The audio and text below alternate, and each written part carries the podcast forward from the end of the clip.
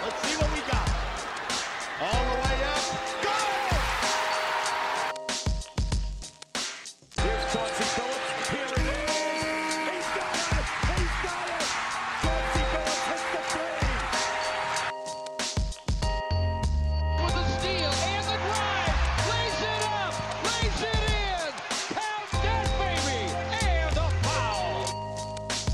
Bonjour à toutes, bonjour à tous et bienvenue dans les chroniques de Motor City. Les chroniques de Motor City, c'est votre podcast dédié à l'histoire et à la culture des trois Pistons. À chaque épisode, nous remontons le temps pour parler des moments et des personnages qui ont compté dans la vie de notre franchise préférée depuis sa création jusqu'à aujourd'hui. Et aujourd'hui, c'est un épisode backup que je vous propose, c'est-à-dire que cet épisode va servir ben, de complément au podcast diffusé il y a 15 jours et qui concernait spécifiquement Chuck Daly, le coach des Bad Boys. C'est la deuxième fois que je vous propose ce genre de format, après le backup qui était enregistré avec Antoine Tartrou, où on essayait de disséquer la défense bah, de Ben Wallace avec quelques statistiques avancées. Parce qu'en fait, oui, l'intérêt du backup, c'est d'entendre ben, une autre voix pour venir compléter ce que j'ai pu vous raconter dans l'épisode précédent. Et j'ai beaucoup de chance sur ce coup-ci, puisque la personne que vous allez entendre, c'est un grand monsieur du basket français. Pour ce backup, j'ai pu discuter avec Francis Jordan, ancien sélectionneur de l'équipe de France de basket de 1986 à 1993. J'ai eu la chance de rencontrer un très très grand coach, un vrai passionné du basket qui suivait le basket américain ben, avant, avant beaucoup de monde. Et cette chance, il faut le dire, je la dois à Franck Cambus du site oopsdiary.net et ben, qui m'a mis gentiment en relation avec Francis Jordan. Donc un grand merci à toi Franck, merci, c'est vraiment sympa. Donc maintenant vous allez me dire pourquoi inviter l'entraîneur français Francis Jordan pour un backup sur Chuck Daly? Eh bien la réponse est assez simple.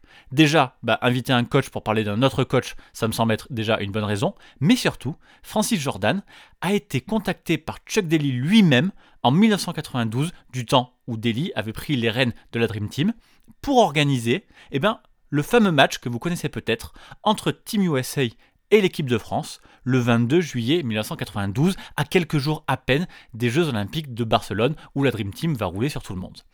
Donc nous on connaît ce fameux match gagné 111-71 par Team USA à Monaco, mais en fait ce qu'on sait moins c'est que c'est toute une semaine d'entraînement qui a été mis en place entre l'équipe de France et la Dream Team, et donc c'est toute une semaine que Francis Jordan, le sélectionneur de l'équipe de France, va passer avec Chuck Daly, l'ancien coach des Pistons, le coach de la Team USA.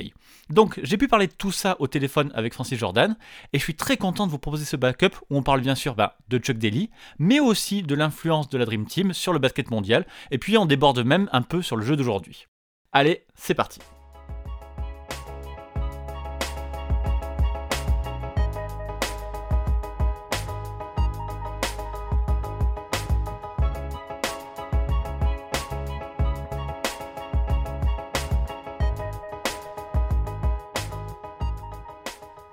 Bonjour Francis Jordan et merci une nouvelle fois de prendre le temps de répondre ben, à mes questions pour les auditeurs des chroniques de Motor City.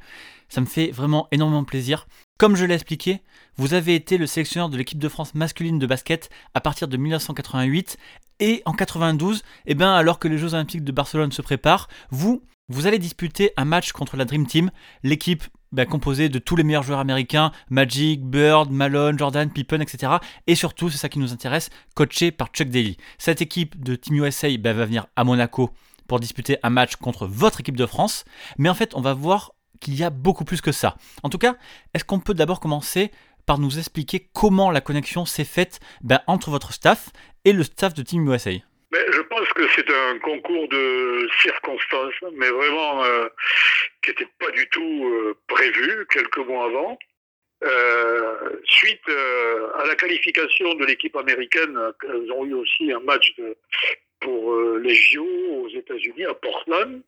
Et à partir du moment où ils étaient qualifiés pour le- les Jeux Olympiques, ben, ils ont souhaité donc se rapprocher de l'Europe et surtout de l'Espagne mais en voulant profiter un petit peu, peut-être sur le plan touristique, parce qu'ils se déplaçaient avec euh, leur famille, euh, essayer, avant de rejoindre la capitale euh, catalane de Barcelone, de pouvoir effectuer des entraînements avec un partenaire sur des problématiques de défense de zone qu'ils n'avaient pas l'habitude à l'époque de pratiquer aux États-Unis. Alors, euh, par un billet de, de relation dont euh, Pierre Daou, qui était DTN à l'époque, euh, on a réussi, comment dirais-je, à, mettre cette organisation en place au niveau de Monaco, d'autant plus que la principauté était d'accord pour accueillir la délégation américaine. Alors l'équipe de France que je dirigeais terminait une qualification dans le sud de l'Espagne pour les Jeux Olympiques. Il fallait qu'on soit la première place du groupe et en fait on a terminé à la seconde derrière l'Italie. Donc nos joueurs étaient libérés et étaient donc en vacances. Mais entre-temps, on a eu justement cet appel de, de l'équipe américaine par l'intermédiaire donc de notre DTN, nous demandant si on voulait être des sparring partners de, de la Dream Team à Monaco pendant une semaine, euh, de façon à proposer des défenses de zone à cette équipe-là. C'était le, le, souhait de Jacques Delis et, de pouvoir euh, continuer notre entraînement. Donc on était en 92, on n'avait plus d'échéance internationale avant 93 avec l'équipe nationale, puisqu'on avait un championnat d'Europe en Allemagne, et la totalité de, de l'équipe, et moi je crois avoir non pas incité, mais décidé certains joueurs qui avaient peut-être prévu de partir en vacances, euh, d'accepter cette invitation, parce que sinon c'était une autre équipe qui, aurait, qui en aurait bénéficié, et de pouvoir bénéficier de cette extraordinaire expérience de pouvoir jouer contre la meilleure nation au monde. Voilà, ça ce sont les circonstances. Donc dès notre départ en Espagne, les joueurs ont eu quelques jours pour rentrer chez eux et rejoindre Monaco euh, pour les dates fixées et, avoir des, rapports d'entraînement avec la Dream Team. Voilà en gros euh, de quoi comment s'est effectué comment dirais-je ce regroupement avec euh, l'équipe américaine. Et du coup, la question que je me pose maintenant, c'est qu'en ont pensé vos joueurs? Parce que d'un côté, il y avait la non-qualification pour les JO, après une grosse bataille, hein, parce que c'est important, il faut le rappeler, c'était très difficile de sortir des qualifications de la zone Europe à l'époque, mais bon, de l'autre, bah, ils allaient quand même pouvoir affronter les plus grands joueurs de basket du monde. Mais disons qu'au départ, c'était uniquement euh, on ne parlait pas de match quand on leur a annoncé aux joueurs. Hein, on, on parlait simplement d'entraînement en commun avec eux. Il y en a eu deux, il aurait pu en avoir trois ou quatre, et ce n'est qu'après que le match a été décidé. Mais par contre, euh, rien que le fait de, pouvoir cohabiter avec eux et de s'entraîner euh, collectivement avec la, Dream Team, euh, ça a été tout de suite une réponse super positive et les joueurs ont pris leur disposition pour être donc pendant huit jours à Monaco avec l'équipe américaine. Ça a été tout de suite, hein, on n'a pas réfléchi longtemps. Hein. Et on était en Espagne encore, on n'était pas rentré. Hein. Il fallait qu'on prenne la décision avant que les joueurs regagnent leur domicile. Bon, au-delà des joueurs, ce qui va nous intéresser nous particulièrement aujourd'hui, c'est Chuck Daly. En fait, en accueillant la Dream Team, eh bien vous, vous rencontrez aussi Chuck Daly, l'un des plus grands entraîneurs de l'histoire de la NBA, le double champion avec les Bad Boys de Détroit, et qui prenait en main justement cette Dream Team pour l'occasion. Oui, et, et, puis le staff, parce que je connaissais euh, le coach de Duke, qui était avec l'université de Duke, qui était assistant, hein, et puis le coach de Seton Bon, j'ai pas les noms en tête, mais c'est facile à, facile à, retrouver. Donc, moi, je savais qu'en, bon, pour les joueurs, c'était intéressant, mais pour mon staff et moi en particulier, le fait de pouvoir échanger avec les coachs américains par rapport à leur, à leur stratégie, leur philosophie, c'était un super stage euh, du niveau international qui ne se reproduirait pas tous les ans.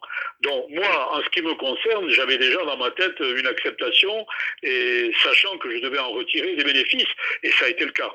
Et pourtant, cette fois-ci, c'est en quelque sorte vous qui êtes le professeur, celui pour qui ben, les Américains se sont déplacés, parce qu'en réalité, si Chuck Daly veut confronter ben, son équipe à la vôtre, c'est pour expérimenter la défense de zone des Européens et puis aussi peut-être apprendre la manière dont ils pourraient y faire face. C'était une, pour eux, euh, à mon avis, hein, euh, c'est un prétexte pour euh, faire la zone, pratiquer contre la zone. Je crois qu'ils, n'avaient pas, comment dirais-je, cette, obligation de jouer contre la défense de zone. Ils voulaient s'adapter à la zone parce qu'aux États-Unis, à l'époque, elle n'était pas autorisée à NBA, faut se rappeler, c'est venu beaucoup plus tard. Et donc, ils voulaient s'adapter aux pratiques européennes. Mais il faut quand même savoir qu'en Europe, et moi j'ai participé quand même avant 92 à deux championnats d'Europe, euh, ce sont les, les nations les plus faibles qui pratiquaient la zone. Les plus fortes équipes en Europe étaient basées sur l'homme à homme. Faut savoir, Yougoslavie, Italie, Espagne, l'URSS. Donc je crois que c'était un, un faux prétexte. Ils voulaient se rassurer Chuck Daly, mais en fait, euh, c'était un, comment dirais-je, un moyen de pouvoir s'entraîner avec une opposition pour retrouver des sensations sur la défense, la défense de zone. Voilà. Euh, moi, j'étais d'abord sur le plan euh, euh, du coaching avec mes assistants. On était très heureux de pouvoir collaborer avec eux, indépendamment de, la direction des entraînements en commun. Mais c'était déjà une possibilité d'échange.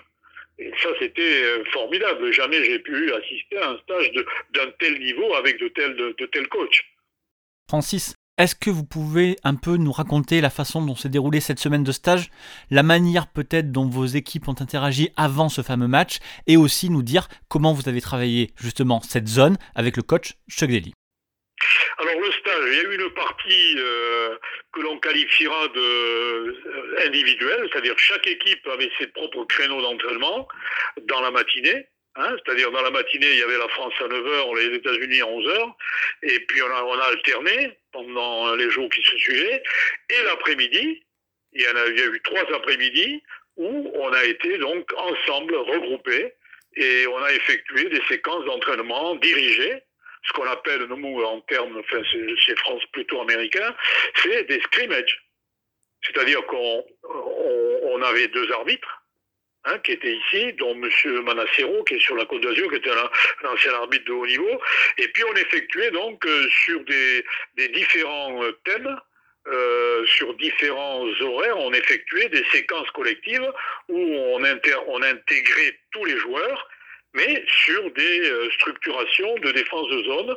Alors, je me souviens que sur un entraînement, et nous on la pratiquait pas la zone, hein, mais les joueurs avaient l'habitude dans leur club, euh, on alternait les défenses paires ou impaires. C'est-à-dire que la défense la plus classique que l'on retrouve dans le basket de haut niveau sont des défenses paires type 2-1-2, mais il y a des défenses impaires type 1-3-1 ou 1-2-2 euh, qui peuvent euh, inciter l'attaque à modifier sa stratégie et son organisation.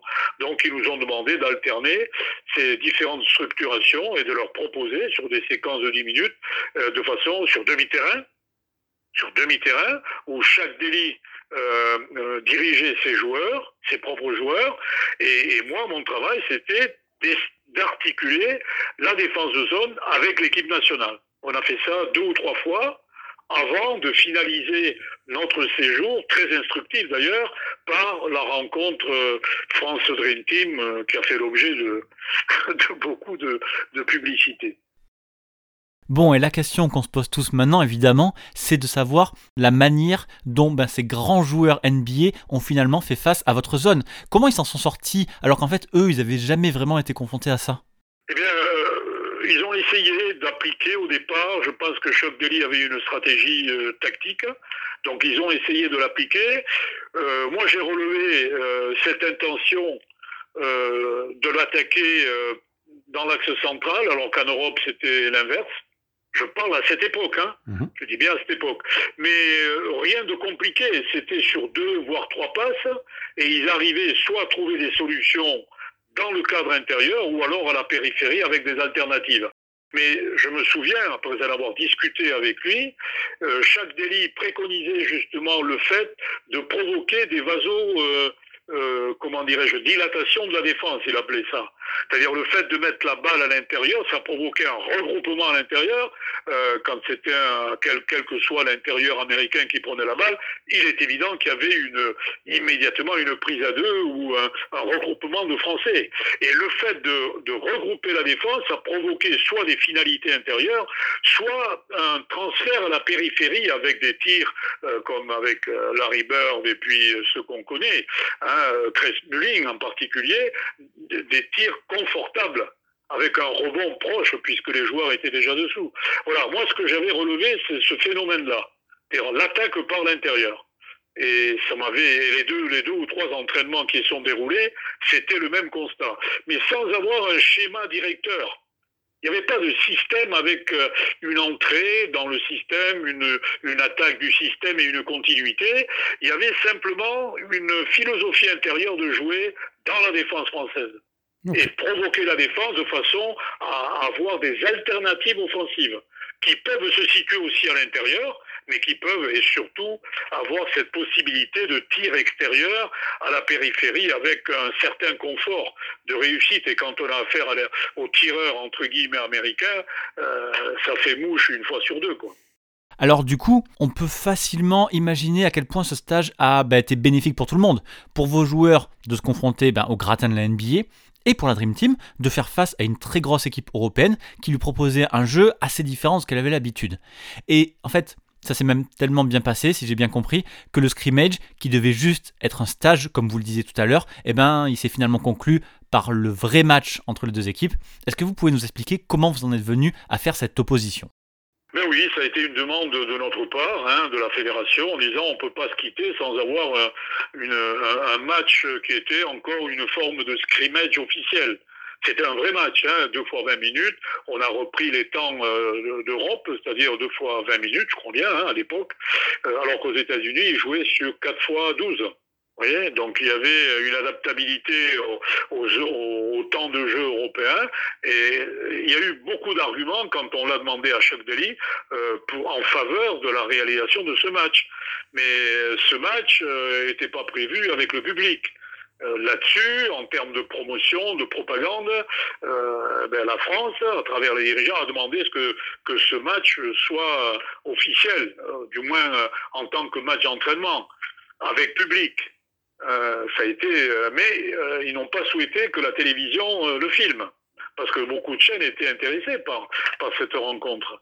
Donc on a eu droit qu'à des rushs qu'on a plus ou moins utilisés et où on retrouve une, la, oui, je crois une totalité, mais, mais des rushs qui proviennent de, comment dirais-je, de privés ça n'a pas été publié. On, les revoit 20 ans après, mais dans un cadre maintenant qui a plus l'importance qu'il avait à l'époque. À l'époque, ils n'ont pas souhaité que ce match soit télévisé. Point. Donc on a fait un match normal. Et donc, bah, à cette occasion, vous avez dû faire face à Chuck Daly. Comment on se prépare à un match comme ça? On s'adapte? On prépare quelque chose de spécial? Ou peut-être que vu le contexte, on fait avec les moyens du bord? Le, fait de coacher contre une équipe, euh, moi j'ai toujours, euh, d'abord j'ai coaché mon équipe. Et par rapport à l'équipe nationale, je n'ai pas modifié mon attitude dans le coaching. Par contre, euh, il n'y avait pas pour nous la notion de résultat qui n'était pas prioritaire. Donc, c'était un match où on profitait de l'occasion pour, entre guillemets, faire tourner l'effectif.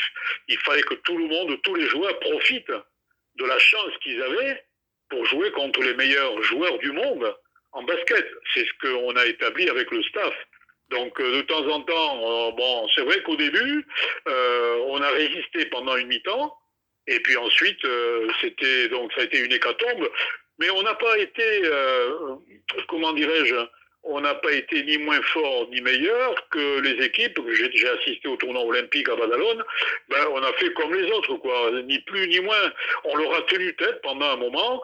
Et ensuite, on a croulé sous le physique, sous le rythme. Et c'est un match logique. La victoire des États-Unis, on aurait pu la contester un peu plus s'il y avait eu un, une autre, un autre piment dans l'intention. Mais là, c'était après tout un match euh, amical il y avait pas, on jouait pas notre vie, les joueurs non plus. Mais ça a été joué dans l'esprit quand même, hein, parce qu'il y avait le respect des joueurs qui étaient en face de nous. Et par rapport à ce respect, les joueurs ont joué le jeu euh, avec professionnalisme, je tiens à le signaler quand même. Hein. Oui, c'est assez important. En fait, vous faites bien de le signaler. Il y avait quand même une vraie différence de calendrier, de timing même entre les deux équipes. Vos joueurs, eux, ben, ils devaient normalement être en vacances, sûrement aussi déçus, comme on l'a dit, de la non-qualification pour les JO, alors que les Américains, eux, justement, étaient au sommet de leur préparation, prêts à rouler sur Barcelone. C'est vraiment important de le préciser. Il y avait une certaine euh, lassitude physique.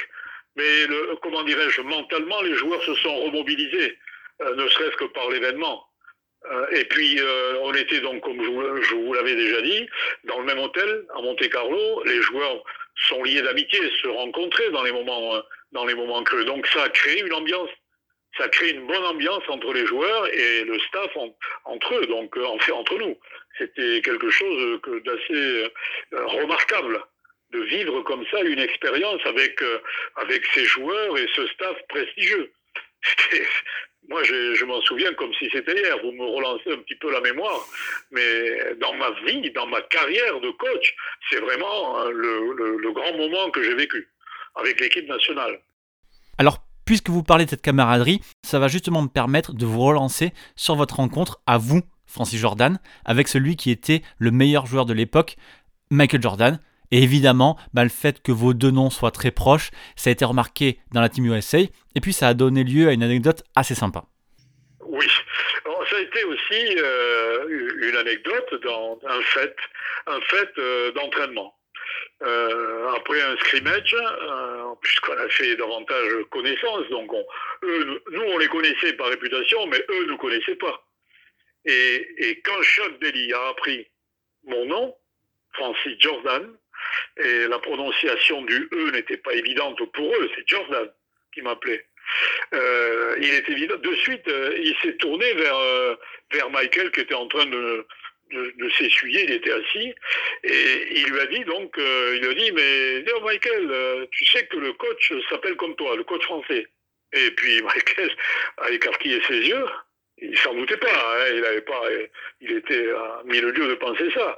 Et puis il a été étonné, il s'est levé, what, what, what. Et puis il a voulu me rencontrer de suite, pensant qu'on avait peut-être un lien familial, je sais pas. Donc euh, on a été présentés tous les deux.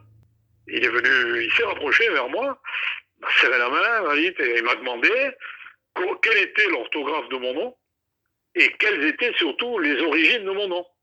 C'est ce qui l'intéressait, savoir s'il y avait un lien, est-ce que j'étais euh, né aux États-Unis, et, je lui ai donc dit euh, l'origine euh, pat- patronymique de mon nom, hein, c'est-à-dire que j'étais plutôt d'origine catalano-espagnole. Je lui ai expliqué tout ça, et que mon nom avait subi, à l'époque, par l'intermédiaire de fautes commises par les secrétaires de mairie, bien avant mon père, donc tous mes aïeuls, il y a eu des, des, des fautes d'orthographe dans mon nom qui étaient Jourda, Jorda, euh, et puis qui est devenu Jordan à la fin, quoi. Mais vraiment à la fin, c'est resté Jordan, c'est un peu ça.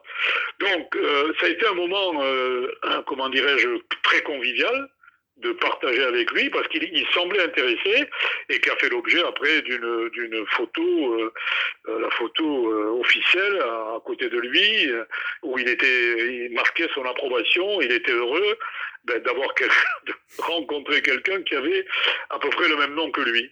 Voilà. Et à partir de là, il est évident que si au début, avant cette rencontre, en se croisant dans l'hôtel, bon, il n'accordait pas très d'importance à ma personne, mais après c'est devenu euh, quelqu'un qui me tapait dans les mains et, et avec qui on avait euh, des moments de, de plaisanterie, de discussion, euh, sans trop d'importance, mais autour d'une amitié. Vous voyez, c'est un peu ça. Voilà. Donc euh, cette rencontre avec Michael Jordan. Bon, c'est quand même une histoire extraordinaire quand même. Et finalement, je voudrais savoir, à part Jordan, est-ce qu'il y a un autre joueur de la Dream Team qui vous a particulièrement impressionné, quelqu'un que vous avez vu de près ou qui vous a fait une grosse impression? C'est difficile de les, de les diviser. Moi, j'avais vu jouer euh, Pat Ewing quand j'étais aux États-Unis, euh, dans des cycles que de, dans là, euh, avant qu'il ne vienne. hein. et euh, j'avais remarqué que c'était un joueur qui me plaisait dans sa manière. C'était un intérieur qui était capable de jouer à tous les postes. Mais euh, celui, euh, disons, avec qui j'ai eu un peu plus d'affinité, parce que je l'ai rencontré à Paris, euh, un an avant notre rencontre à Monaco, c'était Magic Johnson. On s'est retrouvés parce qu'il venait donc il était venu à Paris dans le cadre de la séropositivité. Je sais pas si vous vous souvenez de, Mhm. euh, il avait fait une tournée pour essayer de, de défendre cette, euh, cette problématique.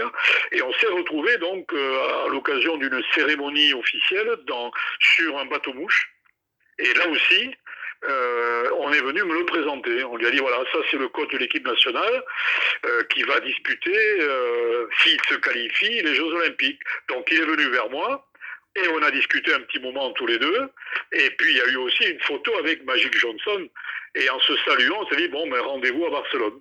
Et on s'est pas vu à Barcelone parce que j'ai pas eu la possibilité d'accéder, mais j'ai vu les matchs. Mais par contre, on s'est vu à Monaco et on s'est retrouvé à Monaco. Donc, euh, dans son registre, c'est vrai qu'après Michael Jordan, c'était l'un des joueurs les plus spectaculaires par rapport à son profil. C'était, il pouvait jouer au poste 4, c'était un 3, il avait un bon tir, mais surtout c'était même un meneur de jeu parce qu'il avait cette capacité en tant qu'arrière de d'avoir une agilité et une vitesse, une précision de passe, et puis c'était l'artiste. Donc euh, c'est vrai qu'à l'époque il m'avait il m'avait marqué particulièrement. Voilà. Mais je l'ai rencontré, on s'est vu bien avant. Jordan, ok. Magic, ok. D'accord. Mais maintenant, il faut quand même que je vous demande. Chuck Daly comme coach, vous qui avez pu échanger avec lui, parler du jeu de professionnel à professionnel, comment vous le présenteriez? Qu'est-ce que vous retenez finalement de Chuck Daly, le coach? Ah, comme tous les coachs, imperturbable. Euh, c'est pas quelqu'un qui, euh, comment dirais-je, euh, affirme ses émotions. Hein, c'est quelqu'un qui est quand même assez en retrait. Euh, il ça me rappelle un peu le, coach de Parker, Popovic, un petit peu euh, ce style, bon, euh, communicant, oui, mais quand il est dans son registre de coach, euh, il a le match en tête, les joueurs, il est dans sa bulle. On a plus de facilité à comment dirais-je, à converser avec ses assistants. Mais ça, je le comprends. Et puis, euh, dès que les entraînements sont terminés ou les matchs, euh, on a eu très très peu d'échanges. Je crois qu'il était déjà, euh, parce que pour lui c'est important les jeux. Hein. Ils accordent moins d'importance des Américains au championnat du monde, parce que pour eux, quand ils sont champions de la NBA, ils sont champions du monde. Euh, Vous le savez, ça fait Mhm. partie un peu, un petit peu de leur langage. Mais les Jeux Olympiques, il faut pas oublier que 92, c'était important pour les Américains parce que moi, j'ai assisté en 88 en tant qu'observateur à la défaite des États-Unis quand même au JO.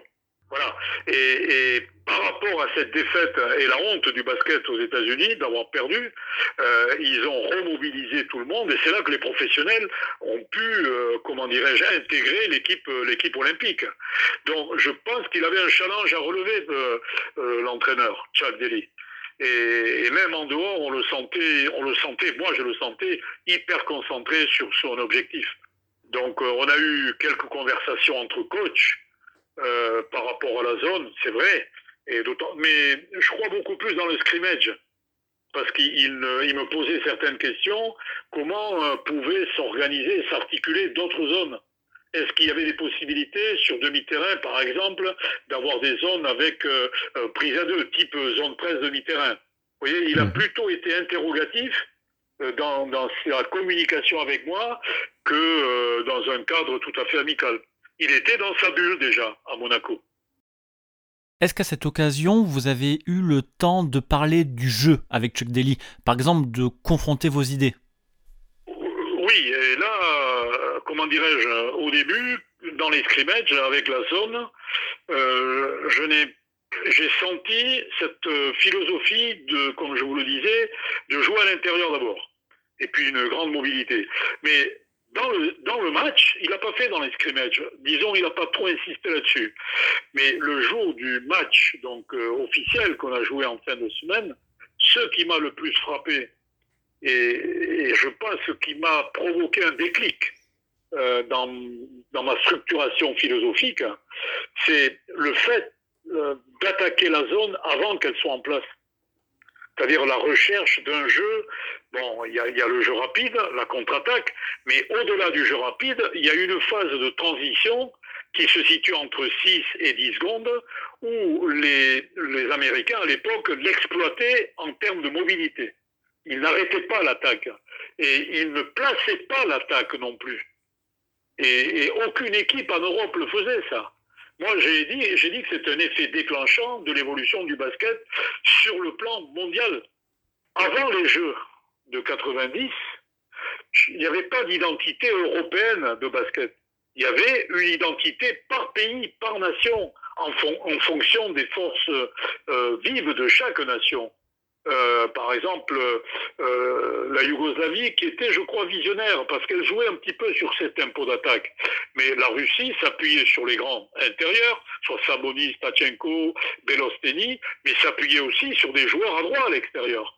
Walter, Kumichus, euh. Donc il y avait des alternatives. Mais ça, c'était propre à la Russie par rapport à ses joueurs. Même chose pour l'Italie, qui jouait un basket de tranchée un basket de vitesse, mais de tranchée. L'Espagne qui jouait sur le jeu rapide et la défense agressive. La Grèce qui jouait sur des grands comme Fasoulas, mais qui s'appuyait sur des, joueurs remarquables comme Galiz et Yanaki.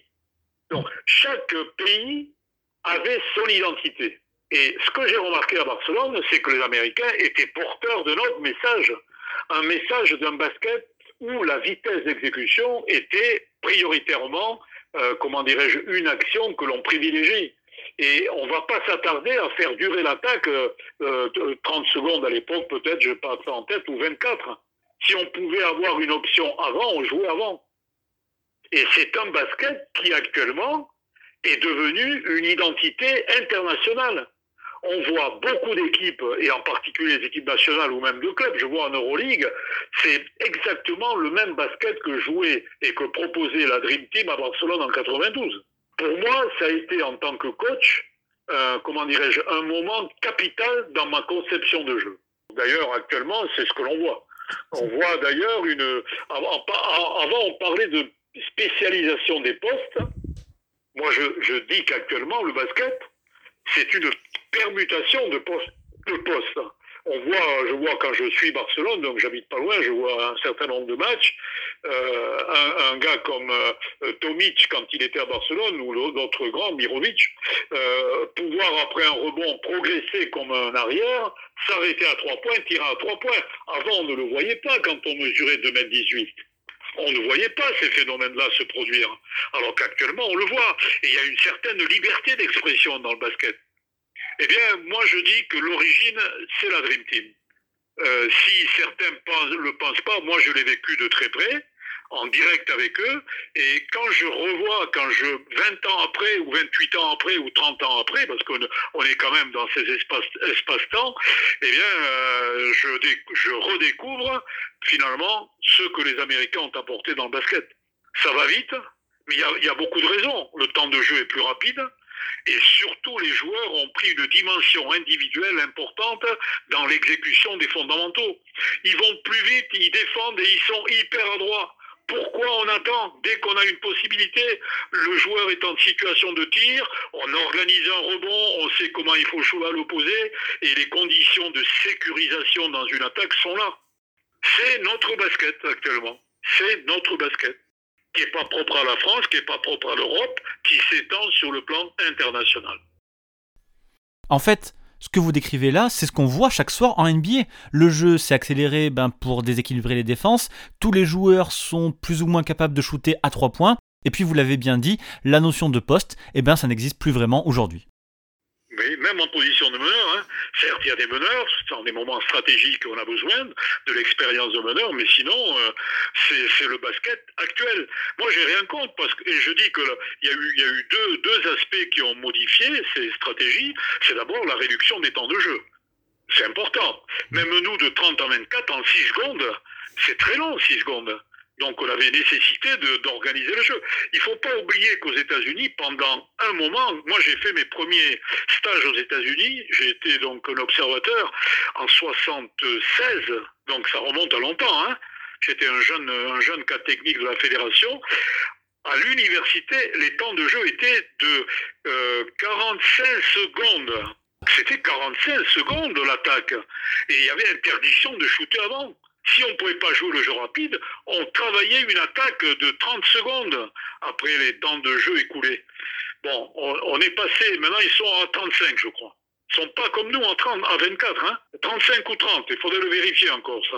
Eux, ils ont progressé. Et les Américains, ils sont passés assez rapidement à 24 secondes. Mais 24 secondes, c'est même beaucoup. C'est beaucoup un temps d'attaque de... Ils sont à 24 secondes maintenant, comme nous. Les pros, hein, je parle d'un billet, hein. Mais il joue euh, 48, 4 x 12, hein, si mes souvenirs sont exacts. Hein. Nous, ça. on est à 4 x 10, ils sont à 4 x 12. Ils jouent quand même 48 minutes. Alors, tout, toutes ces, tous ces facteurs, plus le, comment dirais-je, l'évolution technique des joueurs, l'adresse des joueurs, pour moi, en termes de définition, s'il fallait que je donne un qualificatif au basket, c'est plus un sport collectif, excusez-moi, moi qui suis quand même un éducateur au départ, c'est un sport d'individu au service du collectif. Mais c'est pas un sport collectif où, dans une attaque, autrefois, on avait la mise en place du dispositif de l'attaque, il y avait l'entrée de l'attaque, une préparation, il y avait l'attaque proprement dite, et il y avait une continuité pour durer le temps. C'était ces, ces quatre phases qu'on retrouvait. Là, il n'y en a plus. On annonce à peine un système, et encore, parce que des systèmes de jeu élaborés, on ne les retrouve pas, on se base sur des principes de jeu. Le triangle. Mais il faut que l'action soit réalisée rapidement. C'est la transformation, euh, comment dirais-je, philosophique du basket qui a eu lieu dans les 30 années. Et je reviens, et qui, qui part, qui, le déclenchement, c'est quand même la, la Dream Team, c'est ce basket américain qui a provoqué ça. Dernière question, Francis, pour finir. Qu'est-ce que vous regardez spécialement, vous, dans le basket américain, justement, aujourd'hui? C'est des équipes, c'est des joueurs, c'est un style de jeu? Oh, toutes les équipes me plaisent. Là. oui, s'il fallait citer des noms, j'aime bien le grand grec, là, Jean Pouco, là. J'aime bien ce, ce, phénomène. Pour moi, c'est un phénomène. Hein. Avec Janis. C'est quelqu'un que j'apprécie beaucoup. Après, bon, dans la multitude, on en retrouve qui sortent du lot. Euh, J'ai pas actuellement les noms, en tête, mais moi, ce, que, je regarde, c'est plus euh, la manière dont se comportent les joueurs que le, le, profil de chaque joueur, puisqu'on est arrivé à un summum dans la formation où ils sont capables de tout faire. quoi. Euh, peut-être que défensivement, il y a peut-être, c'est une impression, hein, il n'y a peut-être pas la même agressivité qu'en Europe. Peut-être pas, parce qu'ils essaient de se contrôler davantage. C'est peut-être une impression, parce qu'ils défendent. Il y a peut-être moins d'aide défensive qu'on la développe nous. Mais à part ça, euh, ça reste encore, et de loin, les meilleurs joueurs au, monde. Moi, je, pense qu'il y a encore un écart entre nous et eux. Dans un vrai match, je ne sais pas s'il aura lieu un jour, mais euh, c'est mon sentiment. Même si euh, on retrouve euh, de plus en plus des joueurs euh, européens qui jouent là-bas, qui bon, un garçon comme notre notre grand Gobert qui qui, qui explose, qui qui s'implique, qui, qui est en train de, de s'exprimer comme un très grand joueur, c'est vrai qu'ils arrivent à trouver leur épingle du jeu parce qu'ils ont des qualités physiques au départ, Robert. Mais euh, je pense qu'à part ça, euh, les Américains sont toujours les maîtres du monde dans le basket. Ils l'ont inventé et ils sont toujours là, quoi. En soi, on peut dire que vous, bah, le coach européen des années 90, finalement, vous vous régalez toujours à regarder le basket d'aujourd'hui. Ah, toujours. De toute façon, le basket, c'est c'est ma passion, hein, elle le reste. Donc euh, un match NBA, c'est un match que, que j'aime, que je, que je regarde avec délectation, parce que je j'y vois autre chose que des rapports d'équipe, j'y vois des comportements, je vois des gestes techniques. Euh, parce que en tant que coach, on retient un petit peu des éléments clés qui peuvent vous amener des, comment dirais-je, des solutions euh, dans, dans l'approche pédagogique avec, avec les joueurs, avec les jeunes. Voilà, j'y recherche tout ça. Euh, par exemple, il y a quelque temps, un, un entraîneur euh, ou plusieurs me disaient, on voit plus le high shoot là, euh, qui était, comment dirais-je, il y avait l'ancêtre du bras roulé, quoi, le high shoot que provoquait Abdul Jabbar. Vous savez, quand mmh. c'est comme un bras roulé, on se protège, on monte la balle très haut verticalement, qui est incontrable. Eh bien, tout simplement parce que le, ça partait d'une situation placée quand il était placé dessous. Mais maintenant, un joueur qui est placé, il joue comme un autre. Il et il y a moins de jeux placés dans le basket. Ce sont des jeux qui sont, euh, comment dirais-je, des comportements qui sont euh, positionnés ou postés rapidement. Donc l'action de tir, cette action est lente. Le, le bras, bras, roulé en extension, c'est lent, même si c'est difficile à contrer, mais les grands n'ont peut-être pas non plus souvent la possibilité de le faire. Et puis il y a l'aide défensive immédiate. Bien Alors qu'autrefois, elle n'y était pas. Elle était peut-être même pas autorisée, l'aide. Je, je n'ai pas connu des règles antérieures. Alors que là, maintenant, euh, il y a toutes des, des, situations de défense collective qui font que le joueur n'a pas le temps matériel d'organiser ce tir. C'est pour ça qu'on ne le voit plus. C'était un débat entre entraîneurs il n'y a pas longtemps. Le fameux euh, high shoot, là. eh bien, je crois qu'on en a terminé. Francis Jordan, merci beaucoup d'avoir participé aux chroniques de Motor City, d'avoir pu parler un peu de Chuck Daly avec nous. Franchement, vous avez été passionnant. Ah, je, je sais pas, mais merci à vous de m'avoir euh, recontacté. Avec grand plaisir. Et pour les auditeurs, eh bien j'espère que vous êtes régalés à écouter Francis. Les chroniques de Motor City, vous le savez, sont à retrouver un peu partout sur toutes les plateformes. Et puis, en attendant le prochain podcast, eh bien on se retrouve sur Twitter at MotorCityPod et sur le site pistonaffaire.com. Merci encore pour votre soutien et à très bientôt pour la prochaine chronique. Bye